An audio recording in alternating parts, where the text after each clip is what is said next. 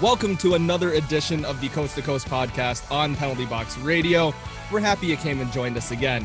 Guys, this is a uh, this is another takeover. Christian, Nick, I'm sorry. I've taken over the podcast three or four times now, and uh, there's nothing you can do about it. This is now mine. If you've seen Captain Phillips, I am the captain now. Today, on my pirate ship, I have Samuel Meyer, who, if you ever try to forget his last name, just think Oscar Mayer Wiener. That's how I figured it out so far. Sam, what's going on, buddy? How are you?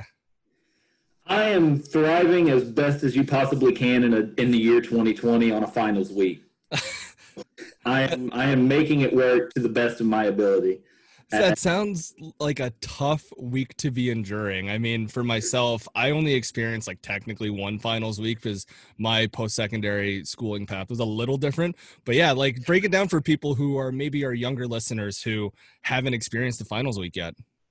Sure. So uh, I'm a senior at Indiana University in Bloomington, Indiana. And, you know, you go through a whole semester of classes and then you go through what people will call Hell Week, which where you're not supposed to have any classes or homework. You're supposed to be able to prepare for finals. And then you've got Finals Week, which is all your exams, your big essays, your presentations that you have to get dressed up for and speak in front of the class. All of that is supposed to be at one week. However, at least in my case, Hell Week is dead.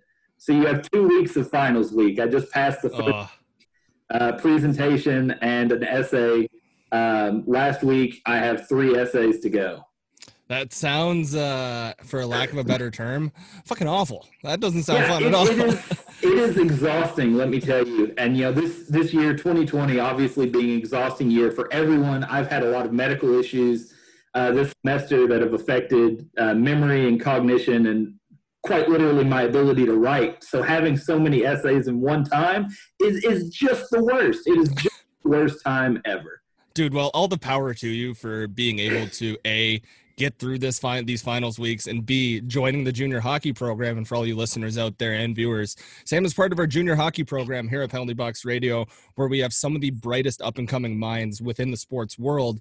And what we're doing is we're just trying to mentor them, like just push them along. Best case scenario is I don't talk to Sam as part of this program in a year. Hopefully he's well on his way doing some cool shit, which is what we're trying to do here at P B R. I mean, I want to stay in touch with him, of course, but I don't want to be like, hey, Sam, all right, I'm posting your article. All right, I'm doing this. In a year from now, I want you the heck out of here. I want you to have your home here at P B R, but I'm so excited to watch you grow. Speaking of which, though, at the start of the show, you did mention that you get dressed up and you go to presentations and you do all that stuff. For our video viewer or for our audio listeners at home, Sam's wearing a tie right now with a t-shirt. Now, normally, I do that when I'm hammered. That's like a go-to. Or I put it around my head or something. That's that's like my go-to here. But Sam's doing it for a way better reason, about a hundred times better than I had too many drinks. I'll let you take it away because I, I looked into it when you were telling me about it to start, and I think you would do it justice if you were to explain why the heck you're wearing a tie and a T-shirt. Yeah, so I am participating in a movement called Dressember. So every December, this takes place, and it is uh, women will get dressed up in dresses every single day for the month. Uh, men, like myself, will wear a tie every day for the month. And it is just to spread awareness and start conversations and eventually fundraise to end uh, human trafficking. Now, me, I am a journalist who's also training to be a pastor, so I wear suits every day. If I go out in a suit, no one is going to question it. And so in order to start these conversations, to catch people off guard, to get people to ask me about it, to be able to share this message, basically this is how I've been going out all month. I've had T-shirts or long-sleeve shirts or coats or whatever, tie over top of it. I get lots of weird stares at the group, but I've had a lot of great conversations as well. Um, it, it's been a, it's been a good month to promote it for sure. Yeah, that's the important part too. And then uh, if you want to go help Sam out, we have a link in the description below. We have a link in the YouTube video. We'll have a link in the article. Wherever you're listening to this podcast, I promise you there's a link where you can go help out. We're not asking you to wear a tie and a t-shirt, but if you want to, that's awesome. But if you can in any way, shape, or form, please help Sam out. This is a fantastic cause. And I think it's really smart too. I think having a visual faux pas in that you're wearing a tie and a t-shirt, which I still can't get over right now. It's fantastic. Um, it's a good conversation starter because I know for sure if I saw you in the grocery store, A, I'd give you a look because I'd be like, is this guy me four years ago after finals week, really drunk? Or B, is he doing this for a reason? Regardless, I'd walk up to you and be like, explain. And I'm sure, like you said, like people have definitely come up to you, right? Absolutely. Uh, not so much in the grocery store, but I've been into uh, restaurants, you know, the waiter or waitress will take my order and then be like, while we're at it, why like this?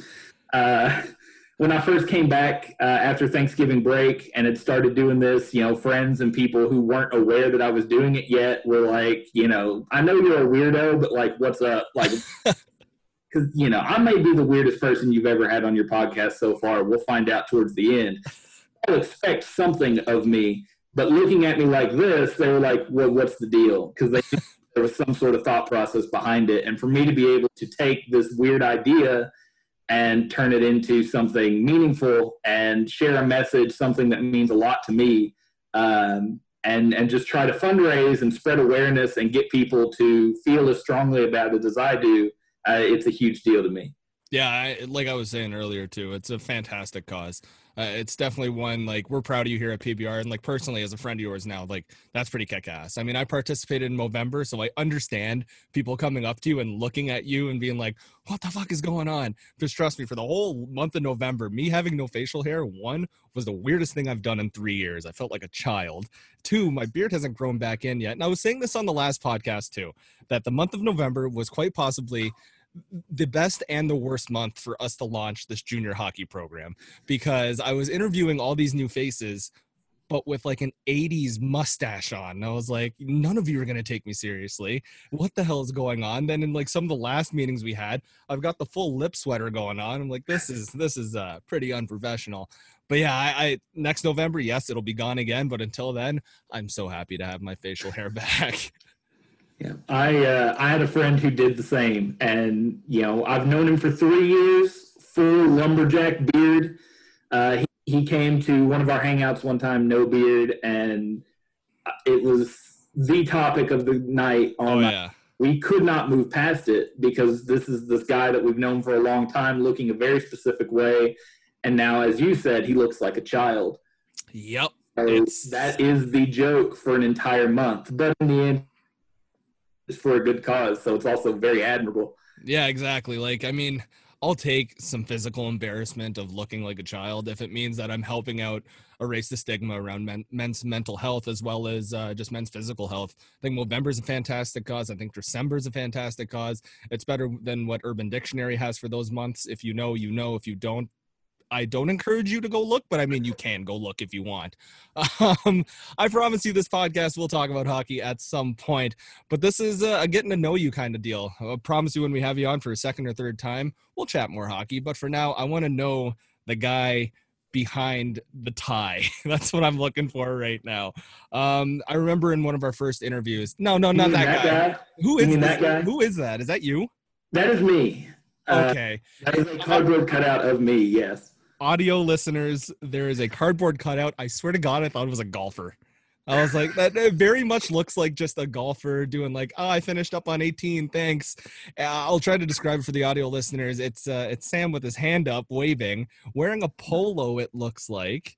Uh, yeah. And he's got a ball cap on. All right. I need to know the story. Sure. So I have worked with the city of New Albany, Indiana's Park and, Parks and Recreation for over seven years now.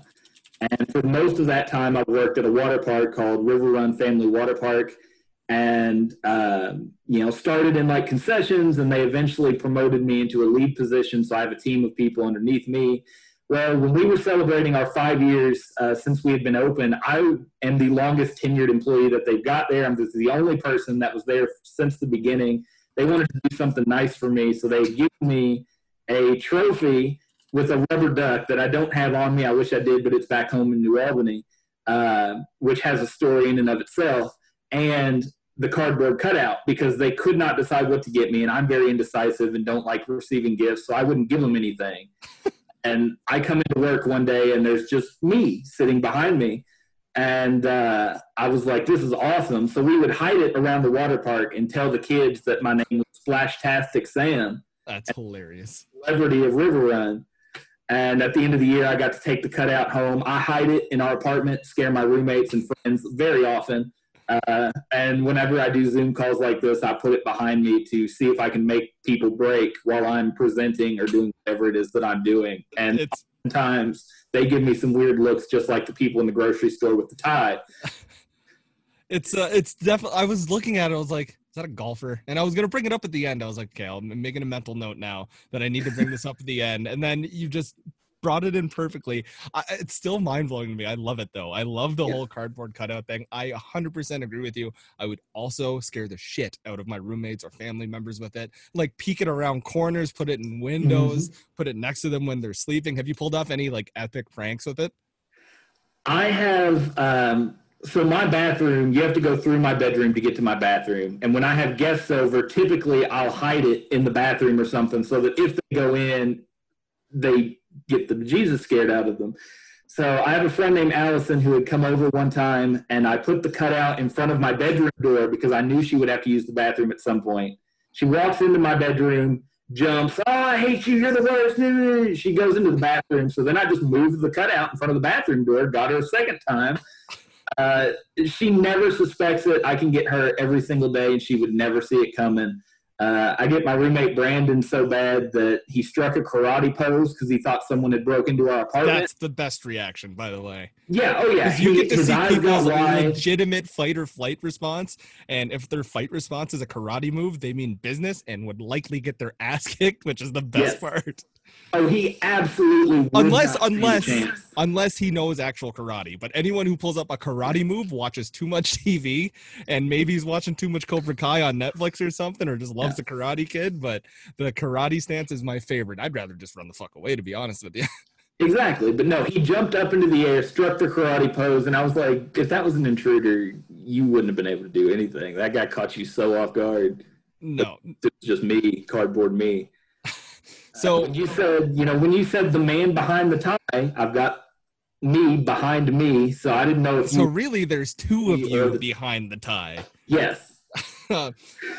The one thing I will say about you is one hundred percent you have left me wondering about so many things. I just want to like dive in and get to know you more and more. From our first interview up until now, bringing this cardboard cutout in, there is so much to you that I just want to unfold, where I feel like this could be a series. Like this could just be episode one. Then there could yeah. be episode two. But what I do want to bring up on the first episode here, there's three things that stand out to me about you when we first talked. You love wrestling. You love yes. fantasy sports. You're part of the Scott Fishbowl. I know that. Yes. Uh, I got a lot of industry friends in that. And so I'm just, I'll pick your brain on that in a minute. But the one thing that you said, like right off the start of one of our first interviews was uh, your plans to go to seminary after you finish up here at, uh, at college. What has made you want to dive into that? Because you don't see a crossover between sports journalism and seminary school often at all. I mean, you see it within players where they have faith or they're religious, but you don't see it on the media side. And I'd love to dive in with that.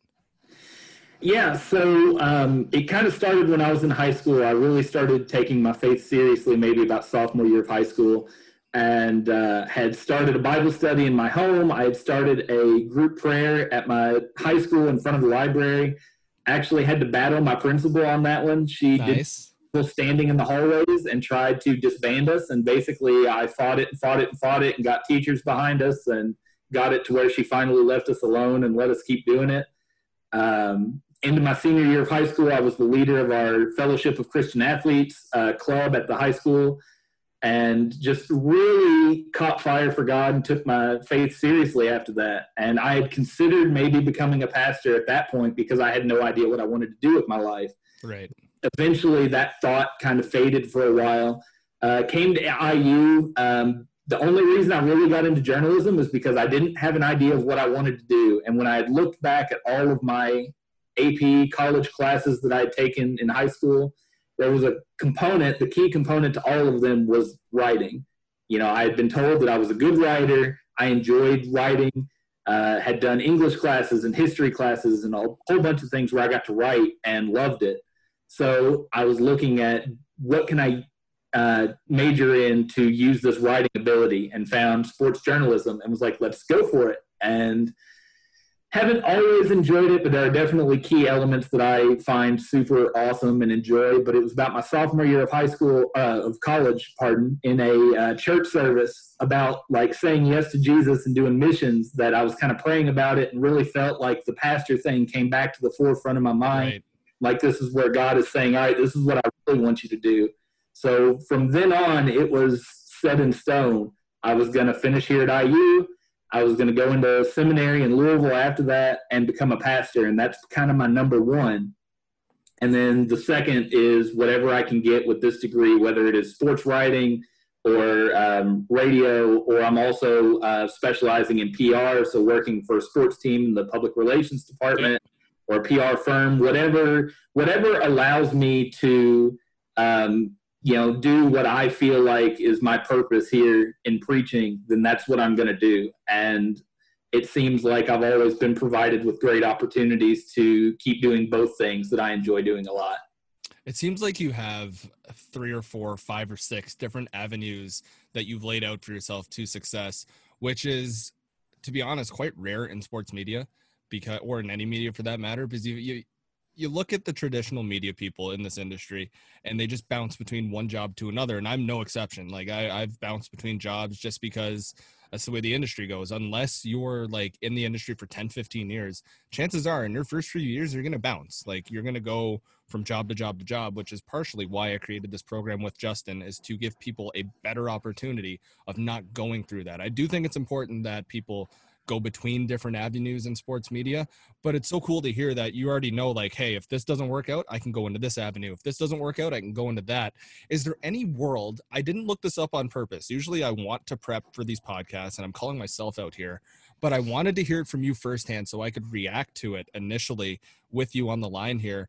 Is there any world in which you could be a pastor and pursue any type of sports journalism or any type of media, or are they just two different worlds that you wouldn't be allowed to connect? No, I, as you said, there are several uh, opportunities that have been laid out for me and that I've uh, had the ability to take. And I think that there are multiple avenues that I can go where I can do both. I think a lot of covering high school and college sports, you kind of have more leniency. I mean, really, you can't cover like the N F L. Everything right. you do is Sundays. You're going to be in the church on Sundays or whatever the case may be. Yeah. So, but a lot of the high school sports that play on like Fridays, Saturdays, you know, you can cover those. Same with college. So writing for any newspapers that may hire you or websites in small towns or anything like that, you can do. Um, I think, as I said before, the P R thing, you could probably get a job as like a media S I D, which is something that I've looked at. I thought was really cool. It's not necessarily journalism, but it is using the degree that I have here at I U to do something in sports that I find really interesting, getting to work with sports journalists and also working with the team. Yeah. Uh, so that's another thing that I've looked at before. Um, I mean, really, there's a lot of things. You know, I think there's things in sports that I can do, like the S I D thing with P R, and there's lots of things in uh, journalism I can do that would still free me up to fulfill all of the duties that I'm going to have within the church. Yeah, I, I just didn't know if, like, you could cross the church with, like, another profession. I've never known that, partially because I've never known anyone in my life that's, like, so deep into the religion and faith as to pursue becoming a pastor or like joining the church in a sense like that. I mean, I come from a household, I'm half Filipino, half Nufi. And like within Filipino culture, like there's a lot of faith in God. There's a lot of belief in God. There's like one of the things that uh, Filipinos have in their culture is like blessing. You grab your elder's hand and you put it up to your head. Like there's a lot of faith in on that side of things. But like, even with all that said, I've never known someone to dive into it like you have. So it's just interesting for me, myself, to learn more about this from you. It's just cool. I think it's awesome that you're going to be able to pursue something you're passionate about, but at the same time, pursue another thing you're passionate about and try and make it work. Like for me, that would just be like, if I were able to, I don't know, uh, you know, when people ask you what you're passionate about and you can't think of anything right off the top. Yep. Tough. I, like it's, all the time. It's hard to think about what you're passionate about because I mean, five years, six, oh, Jesus, I'm old. Uh, twenty twelve, I could have told you I'm passionate about political science, right? And now, like, I, t- I did a year of that in uh, university and I hated it. No longer passionate about that at all. Like I'm passionate about my sports teams. I'm passionate about sports. I'm passionate about music. Like those are all those things, but it's just, I wish I had been in your, or wish I had the know-how at your age coming out of school to be like, hey, I'm pursuing all this at once. And if one avenue doesn't work, well, fuck it. One of these avenues is bound to work. So that's pretty fucking awesome. You know, some of these avenues kind of came up out of nowhere, if we're being honest. Um, you know, I mean, like I said, you know, from sophomore year of college on, I felt called to do the ministry thing, and that's what I'm going to do. And the sports journalism is where I started here at I U, but like public relations, for instance, that came from an advisor meeting where she was like, you realize you could specialize in P R with like an extra class and a half, right? And I was like, uh, no, but I'm gonna. Yeah, exactly. I, I think and just taking those opportunities, uh, that's where a lot of this started. Mm-hmm. I promise you, if you carry that uh, like mindset through sports media or through uh, seminary school, just saying fucking yes to everything, shit's gonna open up for you. Like doors are gonna open up, opportunities will come, and it's just the best thing. Like if you're overwhelmed with work, it's probably because it's a good thing and you're an asset. Like that, you'd rather be swamped with work and have like no days off. Which I mean. The whole thing on Twitter right now is people are talking about not bragging about working all the time. I'm on the complete opposite side of that. If you're working your ass off and you're pushing yourself and you're like mentally in a good place, if you're not mentally in a good place throughout all this, I got to be very careful with how I word this. You want to push yourself to the best of your abilities without being a burden or a nuisance or a hindrance on yourself, if that makes any sense whatsoever. You want to push yourself to the point where you're almost exhausted, but you don't want to cross that line because then you're just, you're really just hurting yourself in the long run, but you want to push yourself to see A, how much you can do, and B, put your name out there. Because I mean, if you only take one job and you're just hanging out doing that one job, and yeah, you, let's say you do a great job at it, you're going to be more well known if you take that second job or you take that freelance gig and people are watching you and following your career, because then you're known for A, doing this avenue, B, doing this avenue. And you are showing by saying yes to this junior hockey program that you're going to be able to say that you're a junior hockey like anal- or analyst and you're a junior hockey expert, where you can go to a job interview and be like, well, not only do I know that Lamar Jackson is going to be a very average quarterback for the rest of his life, woo, that uh, I can talk junior hockey. Like, I do want to bring up the Ravens, and I'm just going to bring it up right now. Uh, so Sam's a big Ravens fan, and yeah.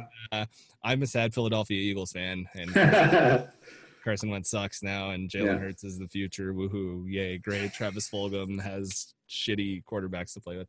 Um, is Lamar Jackson? This is the most abrupt transition I've ever done. Is Lamar Jackson what he?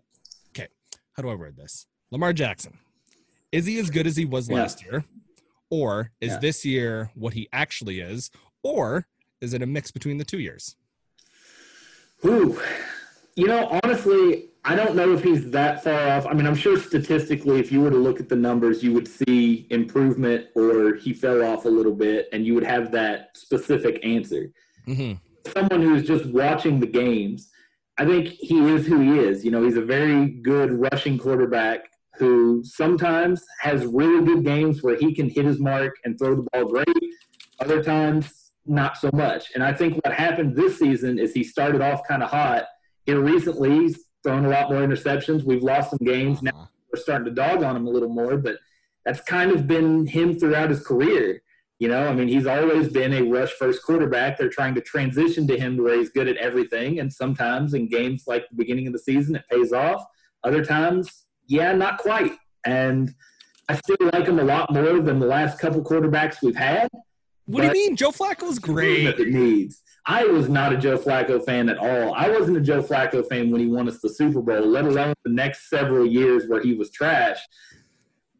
And then you would have people come up to me on the street. I'd be wearing Ravens gear, and they'd be like, hey, man, Joe Flacco's elite. And I'd be like, no, he's not. Don't lie. No, he Joe Flacco's a very, like – he's a shittier Matt Stafford is how I like to put Joe Flacco. Like, you can plug and play Matt Stafford on almost every team, and if you don't have an elite quarterback, chances are he's going to be better than what you have. Joe Flacco mm. is kind of that, but he'd only fit in on teams like the Bengals before they got Joe Burrow. Like, he's a cut above Andy Dalton. He, he'd fit in with the Giants as Eli was starting to turn into crap. So here's my take on the whole uh, Lamar thing. I think Lamar's had a tough schedule up until now. I think it'd be fair to say that. Uh, I think defenses have schemed around playing against Lamar in order to shut him down and force him to throw the ball, where you're seeing that happen right now with Kyler too. Kyler is being forced to throw the ball, but Kyler has a wicked arm. Dude could play baseball. He could play outfield and fucking touch home plate from right field. Uh, that's that's like the difference between the two. And if I were to pick, I'll let you chime in on this too. I'd take Kyler over Lamar. It might just be some recency bias. It also might be because Kyler is a double athlete, and I love that. But I, I, I love Kyler. I think Kyler's a real deal. I think the same thing's going to happen to Kyler, though, that's happening to Lamar, where you're going to see that regression and you're going to see him trend upwards. But with Lamar now, he has these four final games of the season. I was pretty sure, so I looked it up on the schedule here. They got the Browns, the Jaguars, the Giants, and the Bengals. They have four layups. They have four yeah. games for Lamar to be like, well, I'm going to just demolish this defense, this defense, this defense, and this defense. It's fair to say that they're probably going to beat the Browns. If they don't beat the Jaguars, I'm going to laugh. If they don't beat the Giants, I'm going to laugh. And if they don't beat the Bengals, who are starting their third-string quarterback, I'm going to laugh even harder. Like, this is going I appreciate to be – I appreciate that you're going to laugh. I will not be laughing. No, no, no. I mean, this is a perfect time for him, too, to build up, like, his status again and be one yeah. of the more dominant quarterbacks going into the playoffs. Because then the storyline will be, okay, Lamar's good again. Let's put him up against a kind of good defense. I mean, it's not mm-hmm. his fault. Like, he he kept the team in it against the Steelers. Steelers have a wicked defense. Like, the fact that they only lost by five points, I think it was, then, like, you got to accept that every day of the week. I also think the Steelers are vastly overrated. I do too. Uh, and they have a Canadian. I love Claypool. I think he's awesome, but I think they're pretty overrated. I think Big Ben is lumps himself into that quarterback category. Like we were talking about with Stafford, he's very serviceable, kind of a piece of shit, really a piece of shit, but uh, just, just a very average Q B in my opinion. But I do have faith in Lamar for you. I uh, I had a bet going with my brother that he would end up being like a top seven quarterback. I'm going to lose that one. But mm-hmm. regardless, uh, I, I agree with pretty much everything you said. Uh, as of right now, for sure, I would take Kyler. Uh, if, you're, if you're looking at whole careers, well, we'll see how Kyler is next season. We'll see how he continues, if he really regresses or if he continues to get better. But right now, I agree with pretty much everything you said, and I'm just praying that they can get their stuff together and end the season on a high note. Like you said, four should be layup games. Mm-hmm. Uh, it, it's it's bad when you have to even sort of worry about losing to the Browns. So I'm going to pretend yeah. I'm not worried and hope that Lamar turns it back on and, and helps me out a little bit. Sometimes it's really hard to be a Ravens fan in these last couple weeks. I'm a Philly fan. I don't have any sympathy for you.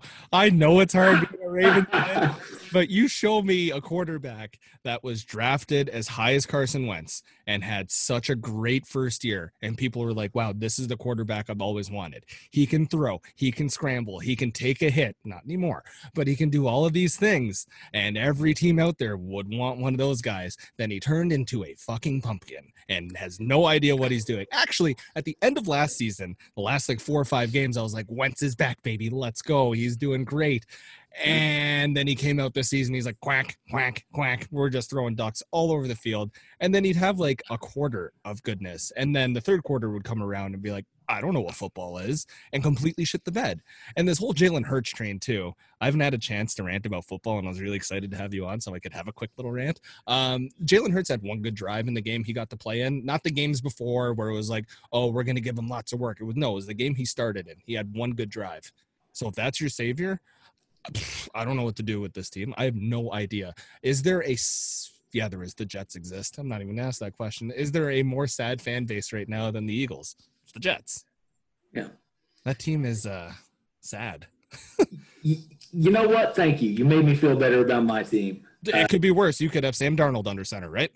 Exactly. Exactly. And you know what? On the same subject, you were talking about drafting your savior. How many years did Cleveland Browns have that feeling before they finally I oh. got it right? Johnny Manziel, baby. I There's so much to Johnny that I love and I hate. When he came to the C F L, I was like, I love it so much. And then when he just fizzled out, I was like, this is stupid. Johnny's done. Let's just be done with this experiment. I mean, there's yeah. busts of draft picks, and usually they just go quietly. He was so adamant that he's like, no, I'm a good football player. That's all there is to it. I'm going to run this shit. And uh, Johnny ain't doing shit now, buddy, but like, he played in the N F L. I didn't. So, I mean, I'm here throwing stones, sitting in a basement on a podcast, sure. and dude played in the N F L, right? So it only goes so far. Sure. In the end, we can't say for sure, you know, this person's garbage because put me out there, I won't make it one drive. So, did, did you play any sports growing up? Not really, no. I uh, I tried out for basketball and got rejected a lot. I for golf a couple times and got rejected every time. Uh, I, I, I could never make a team to save my life. You know, I mean, I'd play I'd play basketball and football and wrestle around with my friends in the yard and whatever. But in terms of actually sports, you know, in a school or whatever, I couldn't make a team. I was one of the least athletic people I knew. If you can't do sports, talk about sports. Exactly. That's, See, that's, a, that's my motto. A, that's why I'm here. That's what a lot of people are doing. And honestly, like, the coverage that you get from non-athletes sometimes better, just because you look at the game in a completely different way. Like, for basketball and baseball, like, those were the two sports I played the most growing up. And, like, I have this huge bias in baseball towards guys who can throw the ball really hard, because that's what I did. I threw the ball really hard and had a knuckleball. That was it. Like, I had a curveball, I had a changeup, but they were kind of shitty. I could throw fast and I could throw a knuckler, and that was it. So R A. Dickey for the Jays, I loved. Uh, Noah Syndergaard, I love because he throws really hard. For basketball, like, I love dudes who can uh, who are just elite playmakers, because I loved making plays. And three-point shooters who do nothing else but shoot the three, I have a soft spot for. If this dude comes off the bench for like a minute and shoots three threes and goes off, my favorite players ever. They're the best to me because they know their role, and they're just these awkward dudes ninety-nine percent of the time. They're like, oh, shit, I got the ball, and they put it up, and it goes in. They're like, cool, that's it. Now I can't play defense. There was, I mean, my thing is my favorite players, and maybe this is the journalist in me, I don't know. My favorite players are the ones that are no one else's favorite players. All right, I need to know some of these players now. Hit me with some across the sports. Uh, let's see. I got to think. Um, well, I mean, you know, recently it's all been about I U sports. Okay. You know, I when I cover players or when I go to meets or games and cheer for people, I cheer for I U players that no one else in the crowd either knows their name or, you know, just doesn't like them. You know, like uh, our women's basketball team won the W N I T tournament a few years ago. We had Tyra Buss, who was a great player who probably could have made it in the W N B A. She's an analyst for the Big Ten Network now. But everyone, you know, Tyra, yeah, yeah. I was cheering for this player, Lindsay Marchese, only because the guy next to me at the first game I went to was like, oh, why would you put her in? I was like, all right, she's my favorite now. That's the best. That and is like every time she did anything, I was like off my feet. Yeah. And like, no one else got it. But like, it was literally like, you know what? I'm going to give love to the player that didn't give us much love. Hell uh, yeah. That I had sent you on my resume was about Graham Rooks, who was a wrestler freshman year, came to I U, wasn't ranked, and I was like, I'm going to follow that guy. And he turned out to be awesome, which made it really fun to cheer for him. And then I ended up getting the story that I that I sent you, and it's one of my favorite stories, one of the stories I'm proudest of. It was a lot of fun to cover him, talk to him. Uh, loved it. I remember reading that story, and you could tell that you just like – not only were you passionate about it, but you legitimately gave a shit about it, because you could tell that you've been following this guy and you were like, in a sense, proud of what he's done. And that's when those types of articles really shine, is when the reader can look at it and be like, no, this dude actually cares. Like, they wrote it in a, in a way that it's making me care. And I don't like, I don't know who that is. And chances are like, I'll never know who they are. But I, if I hear their name, or I'll just be like, oh, I remember a story about this. Like, it's just that passion that you bring. And plus, like you said, in the world of journalism, like, you jumped in on him first. He probably appreciates that more than anything, that you gave a shit about his career and like what he was doing. And if you apply that to like hockey, let's say, if you're in a scrum in the future, you're getting the first interview with that guy, because he's going to look at you and be like, oh, you're the dude who wears a tie with a t-shirt. I want to talk to you. Like, I remember you kind of thing, but he won't like, it's just those kinds of connections. And it's so cool to see that you're making them this early on in your career. You know, and honestly, you're right about being passionate about that and loving to cover the guys that don't get covered. I've covered I U baseball before, and I won't mention any names, but I was covering a player, and the first time I met him, it was, hey, if you need any quotes, anything at all, let's talk. I want to talk to you. Uh, but then he got real big, had great stats, got talked to a lot. I went to cover him one time and could hear him from the diamond trashing me. I don't want to talk to that guy. I'm sick of that guy. And I was like, all right, I'm not going to cover you anymore. See, that's just the, like, for that wrestler, he loved talking to me, and that ended up being the better story. one hundred percent. I mean, like, you can't do anything about that. Sometimes, for lack of a better term, people are shitty. That's all there is to it. I mean, like, I've had encounters within the esports world, and I, I made a tweet about this a couple days ago, and I kind of want to dive down on it a bit more. Uh, esports media, please stop burning your bridges. This is my little thirty-second rant here. If you want to be recognized and you want to be credited and you don't want to be just another guy sitting in a basement in front of a computer screaming at the camera and screaming at the microphone for pop journalism, don't burn bridges. If someone does you dirty on a contract, bring it up with legal people. Don't put it on Twitter. Don't screen cap stuff and put it on Twitter. Uh, if your employer lets you go and it's completely justifiable under their contract, don't drag them through the mud. Because myself, like, if I go through someone's Twitter and they're ragging on ex-employers and they're just having this negative attitude and they're just publicly shaming people, and even if they're right, like, even if they're completely right, it makes you unhireable in a sense. Like, I understand standing up for yourself in the esports or in the media world and all that, but there is a way to do it. Obviously, if someone goes to an extreme and is just doing you wrong in the biggest way, yeah, okay, speak up, one hundred percent. I'm not advocating for you to sit down and shut up kind of thing. I'm advocating for you to just not react immediately and freak the fuck out over the smallest things. I, like, oh, like, I want to bring up these examples, but I can't because I, it's just not my place to talk about it, but it is my place as someone in the media to be like, grow up. Like, right. Just talk to legal representation if you think you're being wronged. Chances are, if you're still hired by that uh, company and they're that big, you still have access to their legal team until your contract is fully expired. And if you've put in your two weeks, you still got two weeks with the legal team. If you don't want to do that, you can find people that are going to take your case. It's just a matter of respect, really. I mean, you don't see Adam Schefter going around. You don't see all these guys going around being like, well, fuck this outlet, they refused my story. Like, that's just not a thing. You don't see Bob McKenzie for T S N going, I hate N H L on N B C because they didn't pay me enough. I don't know if that's true or anything. I'm just, like, saying, because he's primarily with T S N. That's just my example. Like, if that were to ever happen, you don't see these big guys or women saying anything like that. You wonder why they're so successful? Because they don't make themselves look bad. That's, like, my only lesson to anyone today is don't be a piece of shit on social media. Learn how to use it correctly. It's a wonderful tool and get you so many things. Like, this junior hockey program basically started off of social media. I found you through social media. We chatted, brought you on. I scrubbed your social media super clean. I don't think I've ever seen a cleaner social media in my life, actually. And that's those are the sorts of things that make you hireable. Um, but I do want to talk about, like, best practices with you now. Is there anything that goes into your mind when you're on social media where you're like, hey, I can't tweet about this, I can't use this kind of language? Like, is there, like, a golden rule you have?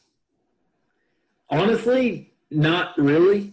I mean, I'm, you know, as you said, my social media is clean because I'm very clean, clean person. You know, I, I don't really, you know, cuss or anything anyway.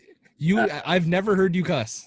Uh, no, I, I really don't. You know, maybe, maybe you will get me to where I'm telling a story that has a bad word in it from something someone else said. Mm-hmm. But maybe you can make me mad enough that that is, you know, iffy. Yeah. I probably can't. I just, I don't do it. It's not really part of my vocabulary most of the time.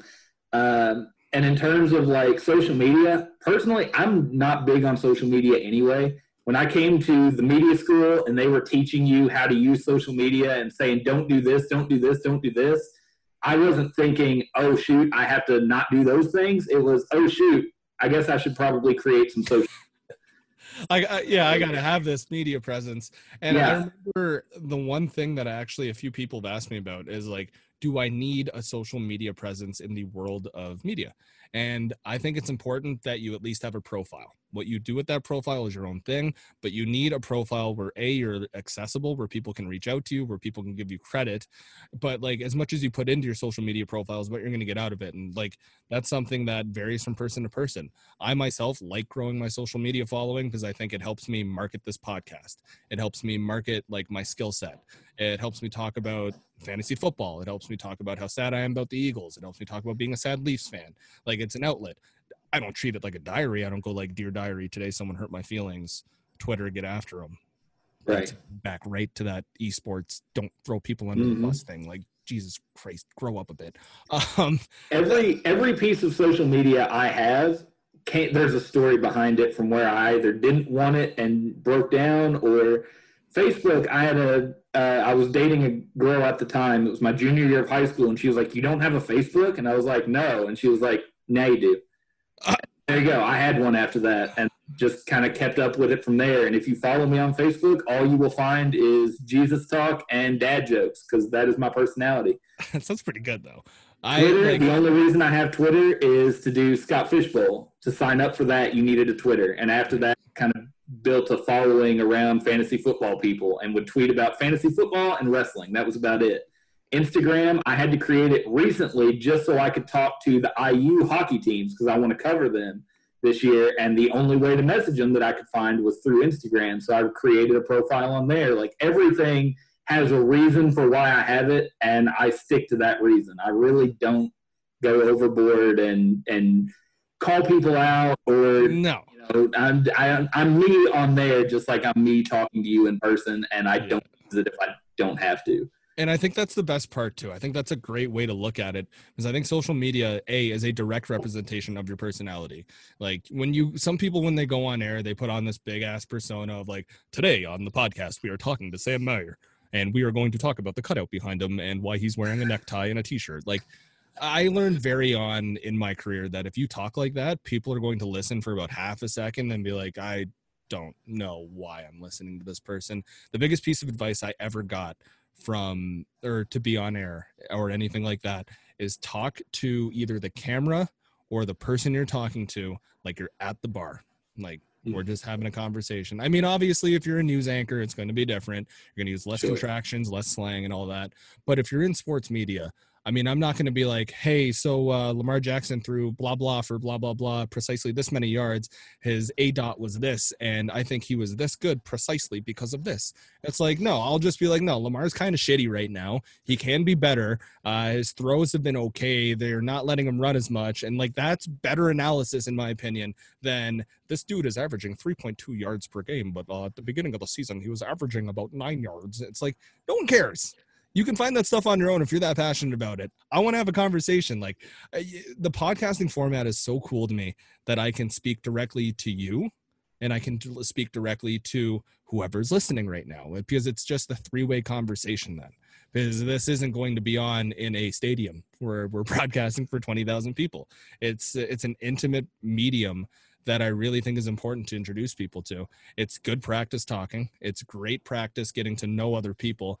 And it's a great way to just project yourself on air without even thinking you're on air. Yeah. Uh, I mean, everything you said, exactly true. And I, I am just kind of now training in the podcast world. I had one class on it where I did some podcasts, and that was about it, really. Yeah. Uh, but I, I can already tell that I like it more than anchoring and things that I've done with the media school on T V, just because, you know, that kind of tenses me up. I'm an anxious person anyway. So, you, you know, for the first ten minutes of anything I do, I'm like this, and then I kind of have to calm down. Yeah.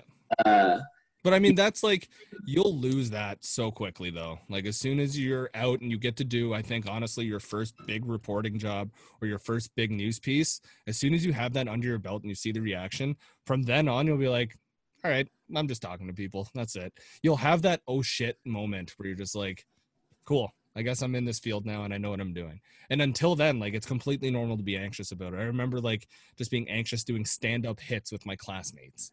And now yeah. if I were to look back on that, I'd be like, this is the most casual thing. I'll take the mic here and swing it to you and be like, what's up? They're like, let's just talk, like the Budweiser frogs. Like, it's it's such a different medium, and it's slowly becoming my favorite medium.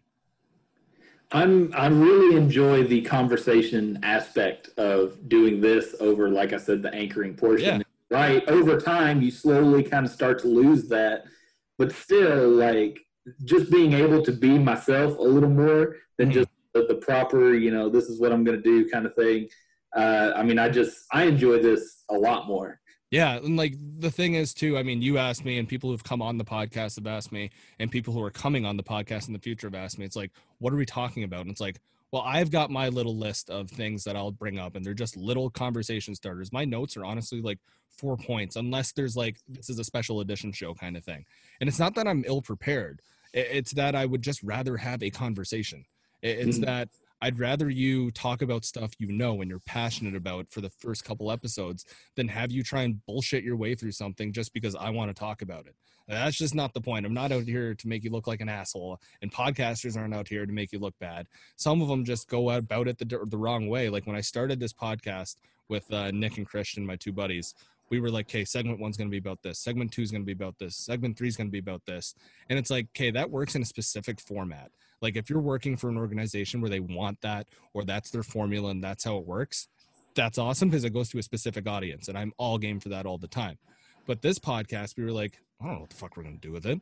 It's like, this is our space. Like we've done episodes called Rank It on here before where we rank the best stadium food. We've done episodes nice. where we rank the best Happy Gil or uh, Adam Sandler movies. And we, I think we bring up Adam Sandler like every three episodes. I love the guy so much. Such a great actor, except for Jack and Jill. Horrible movie. Um, okay, now I need to know, are you an Adam Sandler guy or no?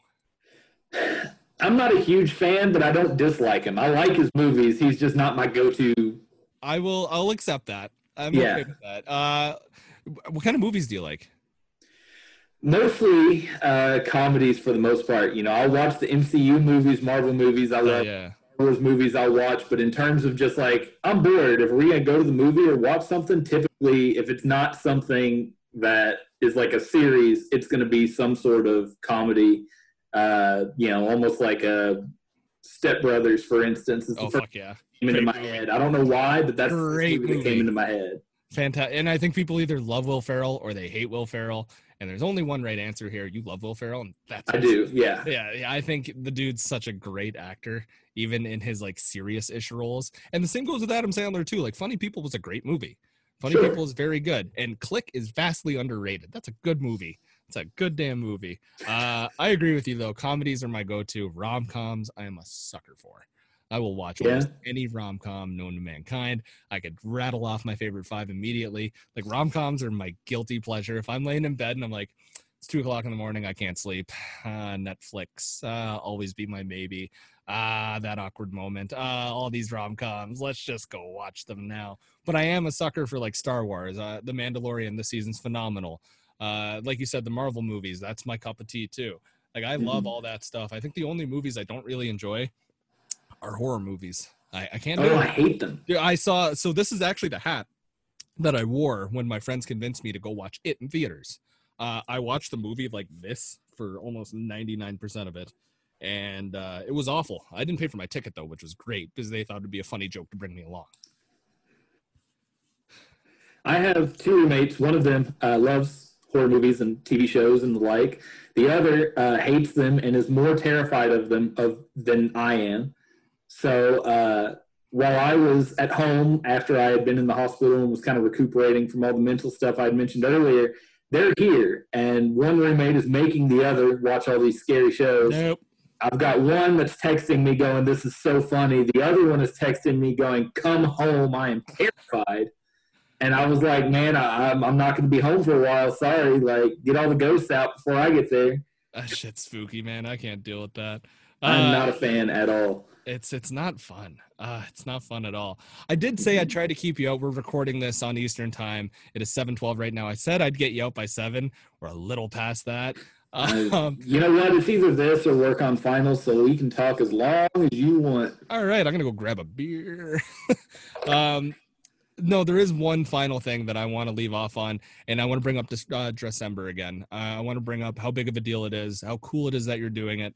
Uh, you have the full support of myself. You have the full support of P B R as a whole. Hit me with that donation link too, so I can throw it into everything. I can pump it out. I'll retweet it if you tweet it out. Uh, if you're listening to this podcast, have a peek at it.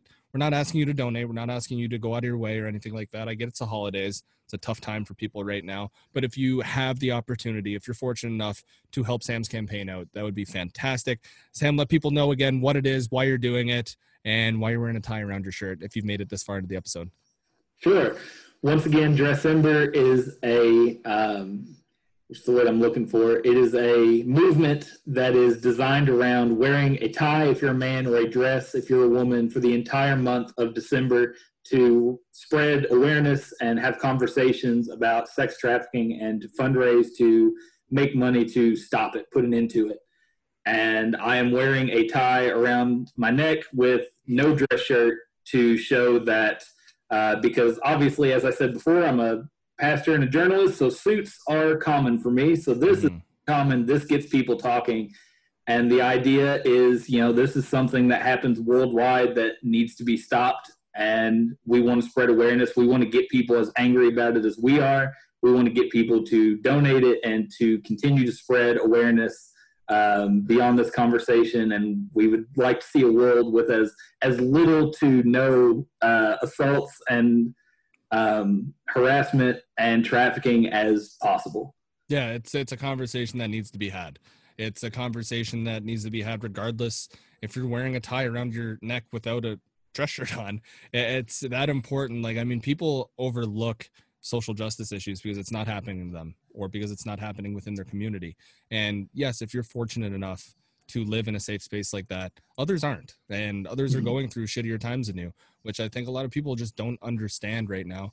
And anything that people can do to help is just fantastic. Sam, where can people find you on social media? What's your handles? Yep, you can find me on Twitter and Instagram at Sam Meyer seven twenty-four. You can find me on Facebook, just Samuel Meyer. It's all the same picture, so if you find me once, you'll find me everywhere. Um, I'm excited to be uh, writing with you all at Penalty Box, uh, and you know you'll you'll see me around. This isn't the last you'll hear of me. Oh, absolutely not. We'll definitely have you on again because, like I said, we could break this up into series. We didn't even get to wrestling, but I promise. I know, and that- that's like one of the biggest. I always say I love three things in this world, and that's God, Yoo-hoo, and fantasy football. Wrestling is probably fourth, and we didn't get to cover that. So that is a podcast in and of itself that I could probably talk about for several hours. You'll have to cut me off at some point, so you will have to bring me back. And uh And what people don't know is Sam has been drinking a Yoo-hoo the whole podcast, and I've been looking at it going, what the fuck is he drinking? I want to know what that is. I've never had a Yoo-hoo in my life. I had multiple just in case this took a long time. What is a Yoo-hoo? Like, there's that doesn't exist in Canada before our American listeners think I'm out to lunch. We do not have Yoo-hoo. I, I, like, this is a new thing to me. It looks like chocolate milk, to be honest. It is chocolate drink. Uh, when anything is ever called drink, I don't want to ingest it. Like orange drink, like purple drink. Like it's just yeah. Call it soda or pop. If you call no, it drink, it is, I'm like, I mean, what is this liquid? It's basically chocolate milk, but I don't think it's got any milk in it. So they call is it, it chocolate drink, and I find it delicious. I've drank like nineteen of them in one sitting before. There are several stories in my arsenal that revolve around Yoo-hoo. We could do a whole podcast on that if you wanted. Um, All right, I'm going to take them. I'm going to take the extra couple of minutes here. We're going to dive into this one because this one's just too good to not bring nice. up. Um, is there any dairy in Yoo-hoo whatsoever? Because I'm mildly allergic to dairy. So I, I just, just wondering if I can have it or not. All right, let's, let's look at the... Uh... Let's let's go through the ingredients into what drink you're ingesting here. so uh, first ingredient, water. Okay. Second, high fructose corn syrup. Uh, whey from milk in parentheses. Mm. It contains less than two percent of cocoa. Non-fat dry milk. There you go. There's your. There's the milk ingestion. Yeah. Way way later in the list than you would think for a chocolate milk drink, but I promise you it's delicious, whether you're judging me or not. So, do you consider this healthy? No, not in the slightest. Okay, because I have people who consider Diet Coke healthy just because it doesn't no, have diet yeah. in it, and they're like, "Oh, it has no calories." It's like, no, there's aspartame. You're pumping yourself full of this other shit that's not good for you. Just because something's called diet, if you drink twelve in a day, it's not diet. It's bad for you. Like right. Everything is good in moderation. Drink yeah. water. Like I mean, that. How many Yoo-hoos? I want to dive into this now.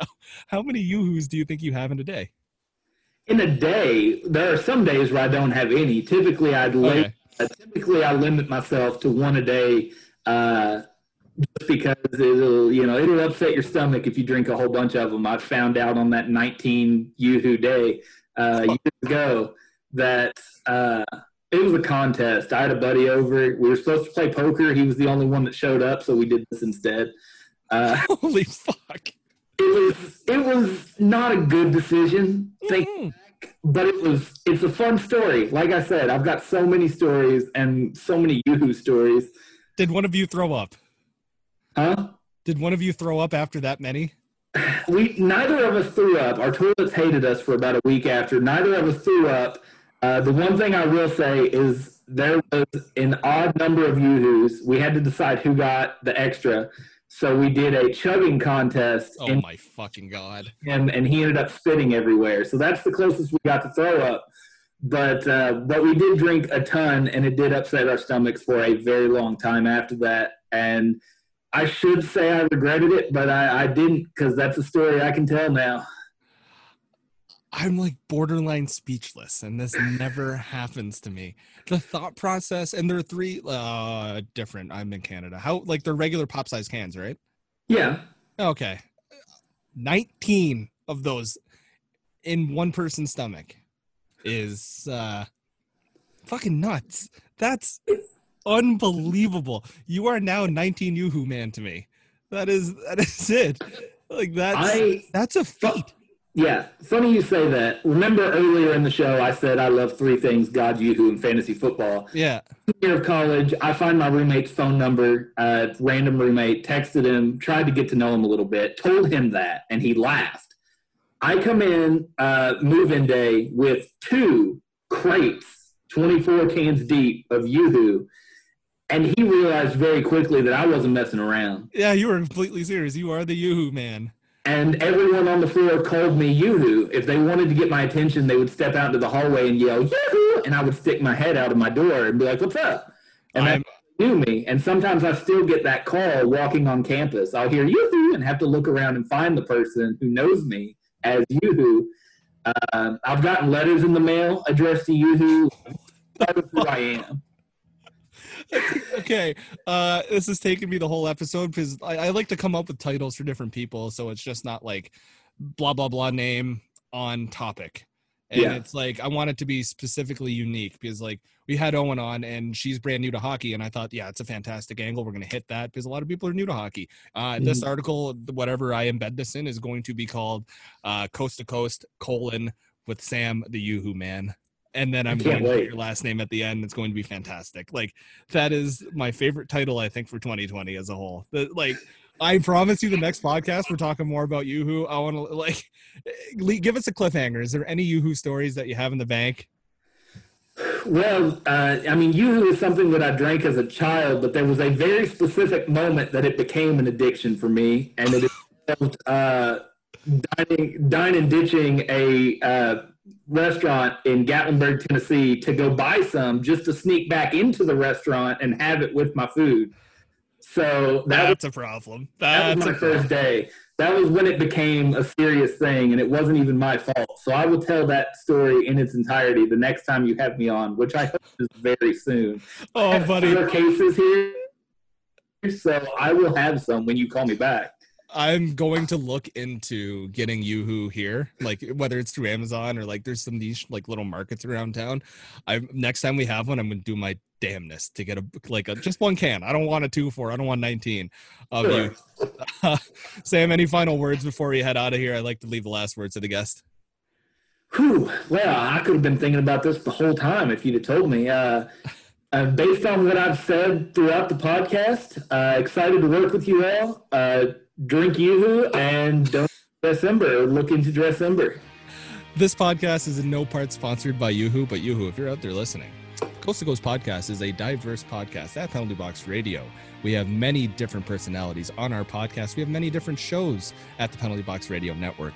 If you'd like to sponsor us, please hit my D Ms at Best of Mad. We'll get this shit going. Yoo-hoo, let's go. For Sam, I'm Matt. This isn't a Yoo-hoo podcast, but what the hell it is today. We'll catch you next time. Aren't you something to admire? Cause you shine at something like a mirror, and I can't help but notice you reflect in this heart of mine.